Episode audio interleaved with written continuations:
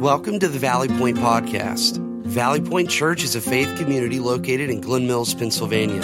Our mission is pointing people to real relationships and real significance. This week continues our series, The Story. Enjoy, and thanks for listening. So back in November, I had the chance to see Creed, the new Rocky movie. And it was actually on my list of things to accomplish in 2015. And I want to be honest with you, it was high on the list of things to accomplish. You know, honor God, love Tanya, my wife, spend time with the kids, work hard, and see Creed. It was really high on the list. And for those of you who don't know me, I love Rocky.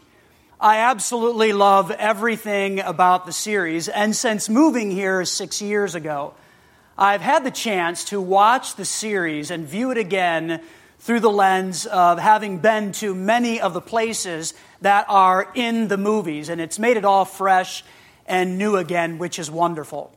So Rocky, the series is over. There is no new information. There's nothing new about Rocky at all. And along comes a young producer who breathes new life into the series. And out comes Creed. And so I went and I saw the movie. And I actually made it a family event. We took everybody outside of Cambry, who's only 4 years old. She's probably a little young yet. We'll get her used to Rocky at the right time. But we took everybody else, and I ordered my tickets online because I wanted to get the best possible seats in the theater. I didn't want to mess around. I didn't want to get there and have to worry about where I was going to sit. I wanted to have the best, absolutely, viewing seats that were available. And so I ordered them online, and for this particular theater, you have to do that anyway or you're not going to get seats. And so I had my seats picked out, and I'm really anxious and excited about seeing Creed. And so we get to the theater, and wouldn't you know, there are kids. There are teenagers sitting in our seats. And so I was very polite. I was very kind, in my opinion, in asking them to get up and please find their own seats. And they were respectful. They got up and they found their seats eventually. And so we sat down and we're getting situated. And I'm really excited about this. And I look over at my 13-year-old daughter, Kaylee, who is absolutely embarrassed by what I've just done. I'm like, Kaylee, look, these were our seats. I ordered these seats. If they sit here, it's going to mess up the whole theater. They were going to have to move at some point. And she goes, Dad, those kids attend Valley Point. Of course. So now I'm the jerk pastor, right? This is why I never honk at people, because inevitably it's always somebody who goes to Valley Point. So if I've ever honked at you, you probably deserved it. But please forgive me. I will never do that again. All right? So we watched the movie, and it was fantastic, right? I mean, it could have been a terrible movie, and I would have enjoyed it. But it wasn't. It was compelling. It was inspiring. It was motivating. And it's winning all kinds of awards. So, this is great. In January, at the top of the month, I host a New Year's party for the staff and for the elders. And it's our way of getting together just to celebrate our year and to have some fun. And we do that after Christmas so everybody can get all their family celebrations out of the way. So I set up this party and said, we're going to eat, we're going to have a great time, and I have a guest who's going to come and join us for the evening. And I'm not going to tell you who the guest is, but I had arranged all of this ahead of time, and I wanted it to be a surprise, and I was really excited about having this particular guest come. So I told everybody, just come, and we're going to eat, and I'm going to talk to this individual, and I'm going to interview them on leadership principles and thoughts, some things that will help us. So the evening came, and we all sat down, and we ate. We had a great time. And our surprise guest for the evening, which I was able to pull off, nobody knew about this, was Yuki Washington, who is the Philadelphia CBS evening news anchor. And so he came, and I had the chance to interview him, and he talked about leadership. We had a great time. Now, here's what you need to know about Yuki. Yuki is also a big Rocky fan. And he knew this about me, and so he actually came bearing gifts. And so he gave to me from the movie, it's an extra, but it is actually one of the Rocky robes. Right? So he presented this to me. Are you believing this? Look, right here. Italian Stallion. I'm not going to box because the last time I did that in a movie, I was out of breath the entire time. So my boxing days are over. But is this not a great gift for me?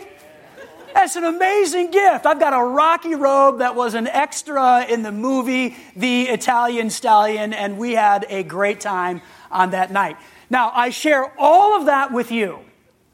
My interest in seeing the Creed movie, and my love for the Rocky series, and Yuki coming, and the boxing robe itself. I share all of that with you because good movies have an impact on us.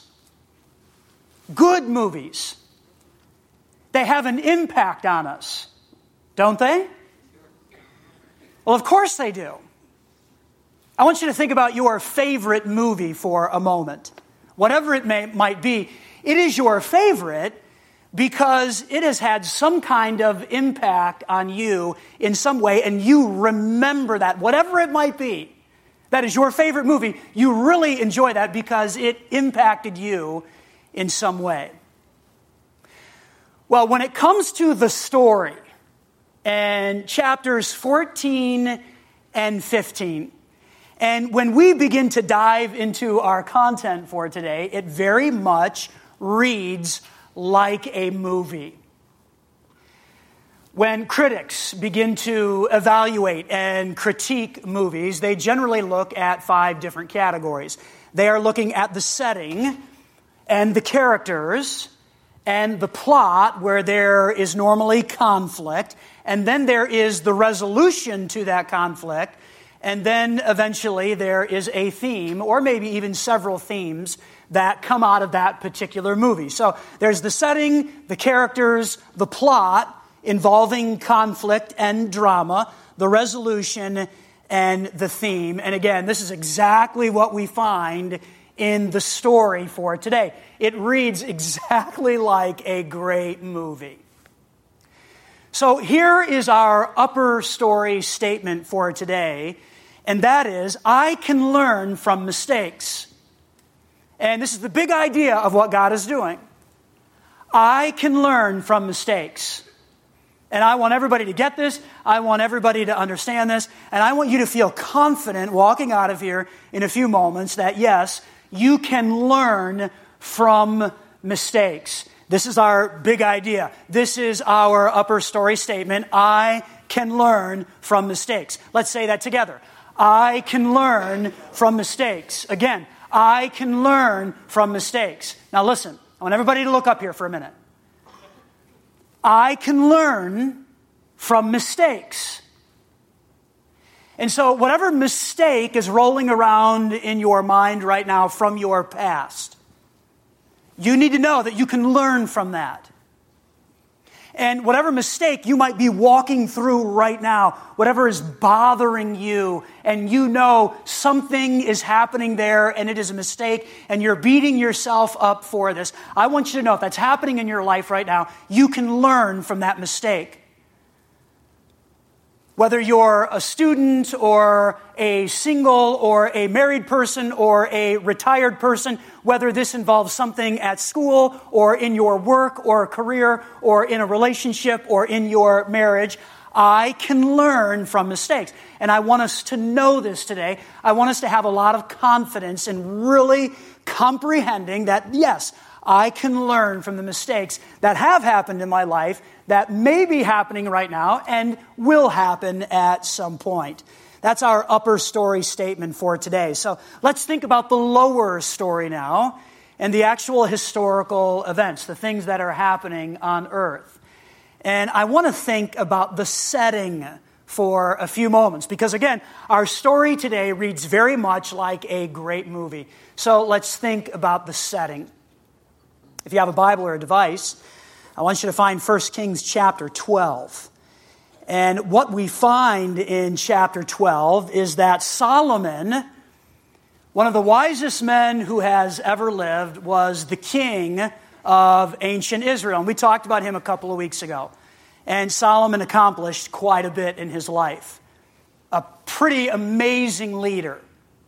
But his heart becomes divided, and he makes some poor choices towards the end of his career and the end of his life. He's making unwise choices instead of wise choices, and one of the things that he does is he really overtaxes the people. And as you can imagine, that kind of bothered them a little bit. They got upset about being overtaxed. They weren't happy with that.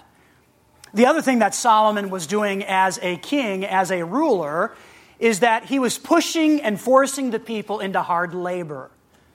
So he's building the city of Jerusalem. He's building the nation and the kingdom of Israel. Their borders are expanding. Somebody has to do all of the work. And he was really pushing the people into hard labor. So Solomon, making some unwise choices, overtaxing the people, and pushing them into very hard labor. And so what happens in 1 Kings is eventually Solomon ages and he dies. He passes from the scene. And his son, Rehoboam, becomes king. That's the setting. We have a new king. Yay! New king. Everybody likes a new king, right? Well, that's the setting. Let's talk about the characters. There are two primary characters in our story today. One of them is Rehoboam. He's the new king. And in just a moment, I'm going to introduce you to a gentleman by the name of Jeroboam. And we're going to talk about him and what he does that causes some problems. So the main characters are Rehoboam and then Jeroboam. So let's think about the plot now. And this is what we find in 1 Kings chapter 12. So in every good movie or in every good story, there is a plot and there is conflict involved. And our particular plot today is just dripping with conflict. It is absolutely everywhere. So you follow along as I begin reading in chapter 12, verse 1. These are God's holy and authoritative words. Rehoboam went to Shechem, where all Israel had gathered to make him king. And when Jeroboam, son of Nebat, heard of this, he returned from Egypt, for he had fled to Egypt to escape from King Solomon. The leaders of Israel summoned him, and Jeroboam and the whole assembly of Israel went to speak with Rehoboam. "Your father was a hard master," they said. "Lighten the harsh labor demands and heavy taxes that your father imposed on us, then we will be your loyal subjects." That's their request. Verse 5, Rehoboam replied, "Thanks for asking. Give me 3 days to think this over. Then come back for my answer." So the people went away. Then King Rehoboam discussed the matter with the older men who had counseled his father Solomon. "What is your advice?" he asked. "How should I answer these people?" The older counselors replied, "If you are willing to be a servant to these people today and give them a favorable answer, they will always be your loyal subjects." But Rehoboam rejected the advice of the older men and instead asked the opinion of the young men who had grown up with him and were now his advisors. "What's your advice?" he asked them. And in comes the clowns, right? You can see what's going to happen here, can't you? "How should I answer these people who want me to lighten the burdens imposed by my father?" Well, the young men replied, "This is what you should tell those complainers who want a lighter burden. My little finger is thicker than my father's waist. Yes, my father laid heavy burdens on you, but I'm going to make them even heavier. My father beat you with whips, but I will beat you with scorpions. Wow. That sounds great, doesn't it? So, verse 12, 3 days later, Jeroboam and all the people returned to hear Rehoboam's decision, just as the king had ordered. But Rehoboam spoke harshly to the people, for he rejected the advice of the older counselors and followed the counsel of his younger advisors. He told the people, "My father laid heavy burdens on you, but I'm going to make them even heavier. My father beat you with whips, but I will beat you with," here they come again, "the scorpions." So when faced with a decision to serve the kingdom, instead of having the kingdom serve his ego, Rehoboam chooses the latter. He chooses to reject the advice of the older counselors. He picks up on the advice from his young friends, and he rolls out just this terrible idea. So here we find the resolution now, what happens as a result of this dramatic plot. Verse 16. When all Israel realized that the king had refused to listen to them, they responded, "Down with the dynasty of David." And I think that's kind of a funny line. Like, Rehoboam spits out his information, he gives his response, and they're like, "Yeah, down with David." We're not really too sure about that. "We have no interest," they said, "in the son of Jesse. Back to your homes, O Israel. Look out for your own house, O David." So the people of Israel returned home, but Rehoboam continued to rule over the Israelites who lived in the towns of Judah. Then verse 20 says, when the people of Israel learned of Jeroboam's return from Egypt, they called an assembly and made him king over all Israel. So only the tribe of Judah remained loyal to the family of David. So here's the resolution. Here's what happens. The kingdom actually divides. I have a map that I want to show you that kind of outlines for us what happens when the kingdom divides. You have the 10 tribes known as Israel, and that's what they were called. It's also known as the northern kingdom. And they established Jeroboam as their king. "Down with the dynasty of David. We're no longer interested in him, so we're going to go off and we're going to start our own little country here." And 10 of the tribes go with Jeroboam. They make him king, and they form this northern kingdom known as Israel. Well, what we discover then is that there are actually two tribes, the tribe of Judah and the tribe of Benjamin, that remain loyal and faithful to Rehoboam, and they establish the nation of Judah, also known as the Southern Kingdom. All of this takes place in 931 BC, if you're interested in that. So in our timeline in the story, we now move into the divided kingdom. There's the northern kingdom, ruled by Jeroboam. There's the southern kingdom, ruled by Rehoboam. We have two countries, two nations, two kings. And then God also brings in some individuals that are called the prophets. The prophets, then, are individuals who speak to the kings and to God's people. They are the voice of God calling them to change and to repent and to turn back. So we're now into the time of the divided kingdom. We have Israel, we have Judah, we have Jeroboam, we have Rehoboam, and we have all of these prophets speaking on behalf of God.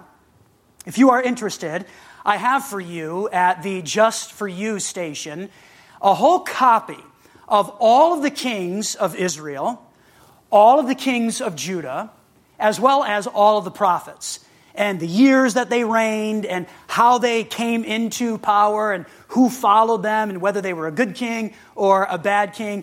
I have all of that available for you at Just For You. And the Super Bowl isn't until next Sunday, so you've got a lot of downtime between now and the Super Bowl. I would encourage you to take this and read it, look at it, because it gives amazing information about all of these individuals. What is very interesting to me is that in Israel, the northern kingdom, Of all of the kings, not one of them is considered a good king. And if you flip through the pages of First and Second Kings and First and Second Chronicles, and you read the history of all of these different kings, you'll find out that they were all bad. And the reason they were bad kings is very simple. They chose to turn their backs on God. And it says over and over and over again in 1 and 2 Kings and 1 and 2 Chronicles that these particular kings came into power and they did what was evil in the eyes of the Lord. That's the nation of Israel, the northern kingdom. Now, in the southern kingdom, there were several kings. Many of them did what was evil in the eyes of the Lord, but there were occasional bright spots.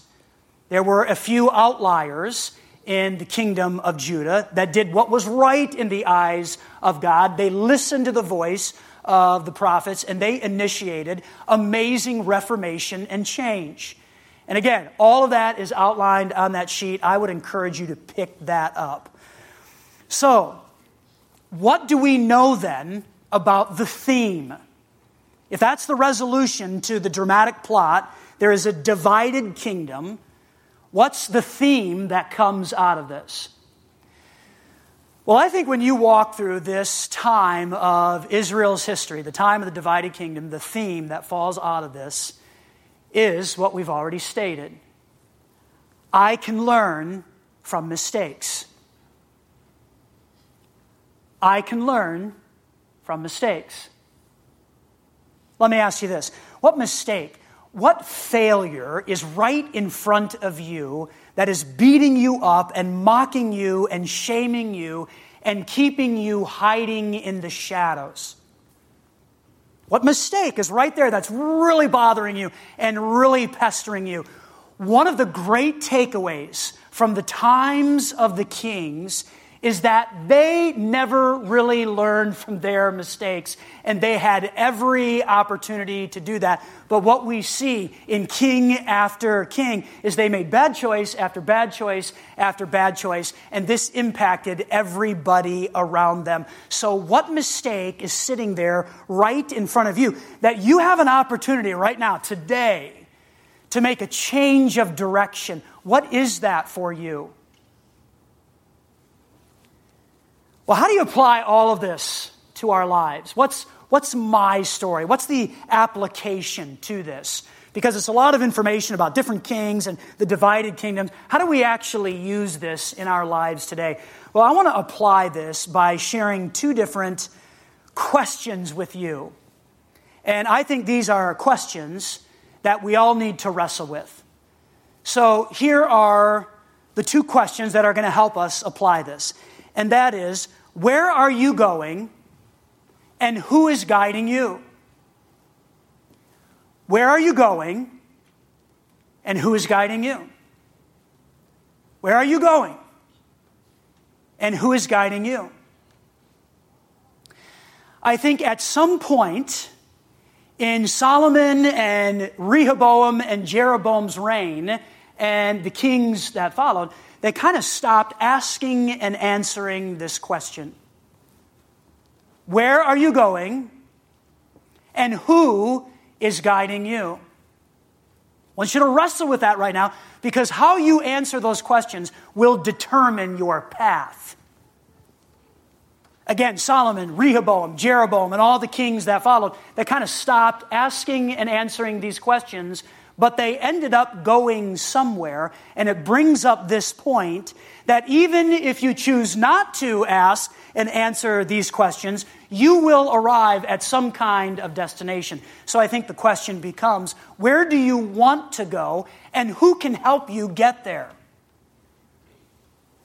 Students in the room, middle school students, high school students, where are you going? And who is guiding you? See, I don't think it's too soon to think through this. Where are you going? And who is guiding you? Young adults and singles, where are you going? And who is guiding you? Parents, moms, dads, husbands, wives, where are you going? And who is guiding you? Grandparents, retirees, Where are you going? And who is guiding you? Think about this for a moment. The story has been filled with extraordinary leaders and individuals like Abraham and Isaac and Moses and Joshua and Ruth and David. And they were leaders in their families. They were leaders in their nation. And what happens in this portion of the story, more than anything else, is a directional error. Solomon and Rehoboam and Jeroboam and many of the kings that followed did not learn from their mistakes. They made bad choice after bad choice after bad choice, and it impacted their families. It impacted the people around them in a pretty significant way. It's crazy. I want you to consider this.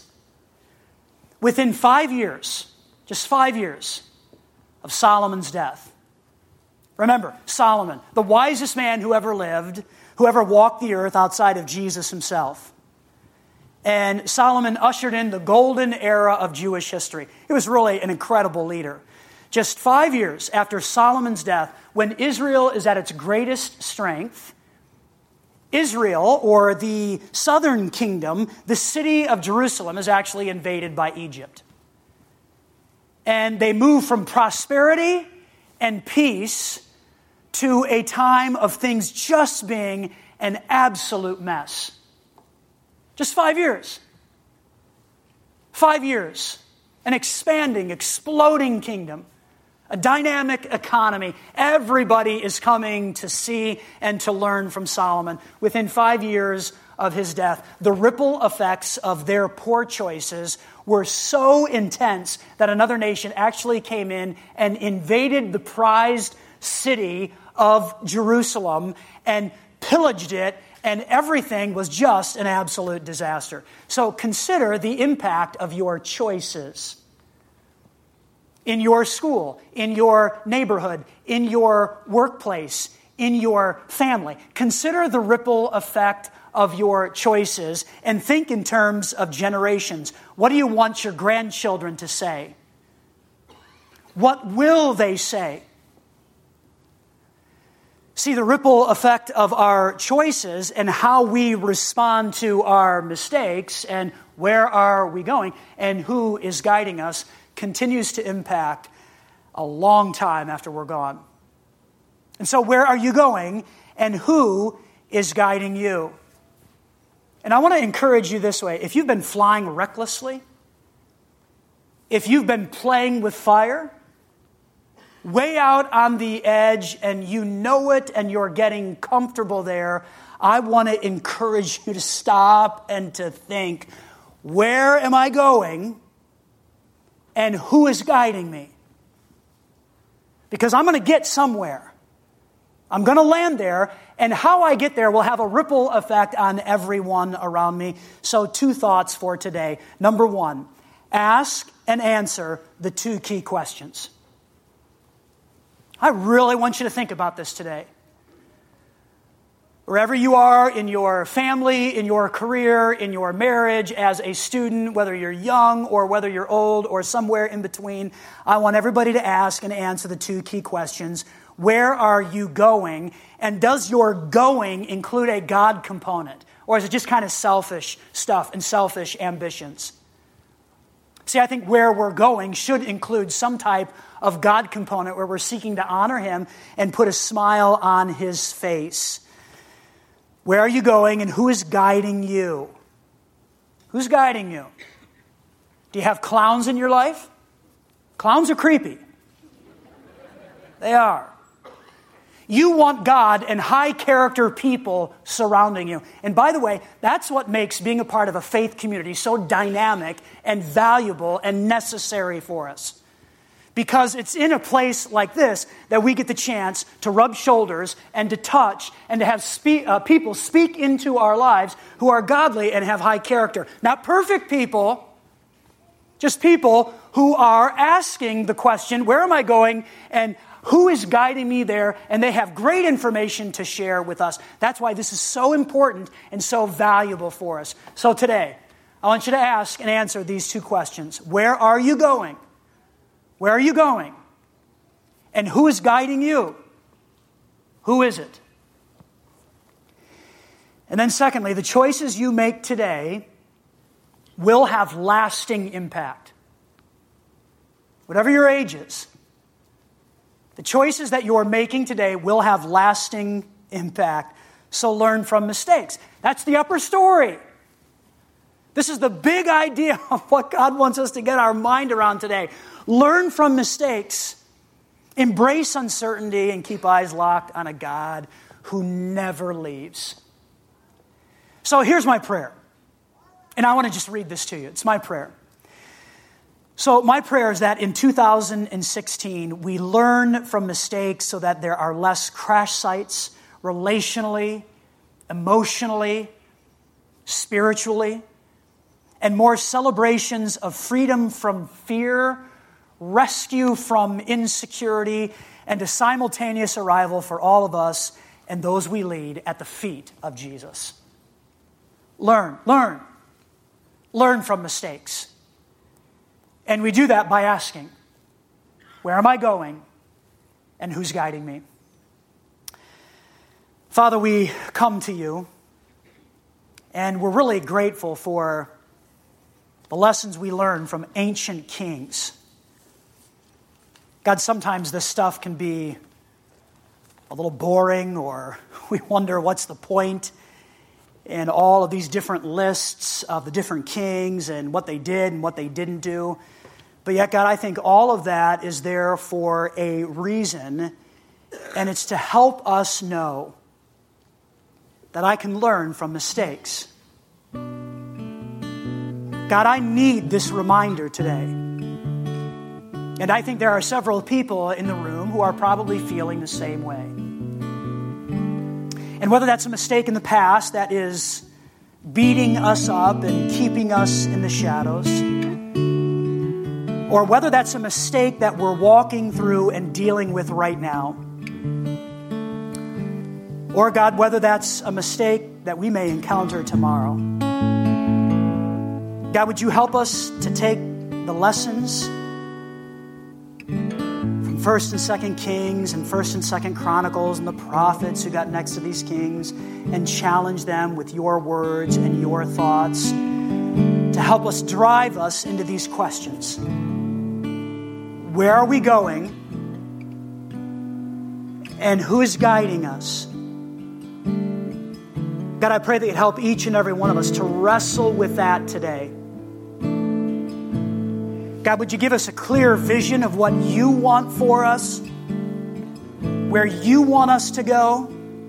And then, God, help us to find high-character, godly individuals who we can put next to us, who can encourage and keep us accountable, whether it's at school or whether it's in our workplace, whether it's in our marriages or in our other relationships. God, whatever this looks like, help us to surround ourselves with those individuals who can help us get to where you want to take us. So, God, today, may you just burn into our minds that we can learn from mistakes. God, the choices we make will have ripple effects for generations. Help us to get comfortable with that and to ask and answer, where am I going and who's guiding me? God, we ask for your strength and your help to do this now. We pray it in Jesus' name. Amen. Thanks for listening. We'd also love to have you join us on any Sunday morning as well at the Garnet Valley Middle School at 9:15 or 11 a.m.